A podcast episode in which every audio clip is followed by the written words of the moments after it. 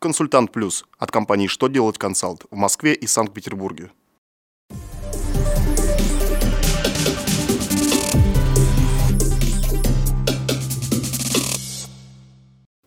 Добрый день! Для вас работает служба информации телеканала «Что делать ТВ» в студии Ольга Тихонова.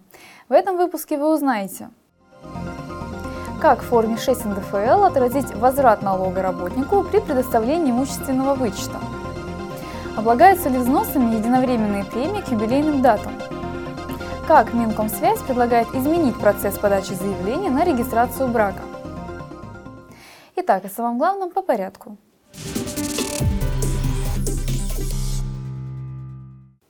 Федеральная налоговая служба разъяснила, как в 6 НДФЛ следует отразить возврат НДФЛ в связи с предоставлением работнику имущественного налогового вычета на приобретение жилья.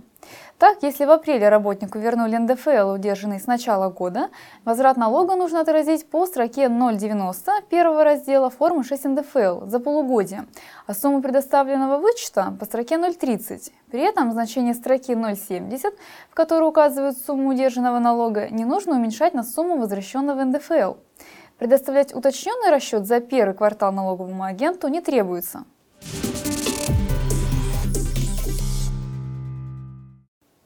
Верховный суд России определил, что премии, которые связаны с юбилейными датами, не являются стимулирующими выплатами, вознаграждениями и не связаны с квалификацией сотрудника и качеством его работы. Следовательно, страховыми взносами такие премии не облагаются.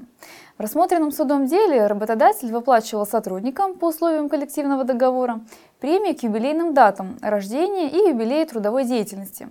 При этом на премии не начислялись страховые взносы. Пенсионный фонд не согласился с мнением работодателя и дело дошло до суда. Однако суд принял сторону работодателя.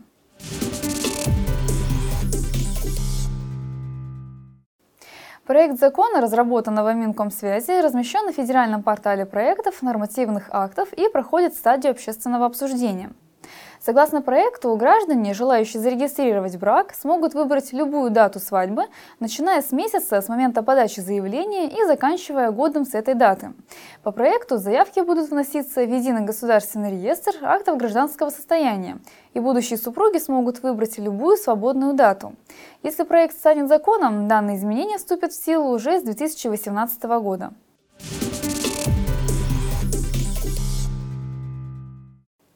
На этом у меня вся информация. Благодарю вас за внимание и до новых встреч!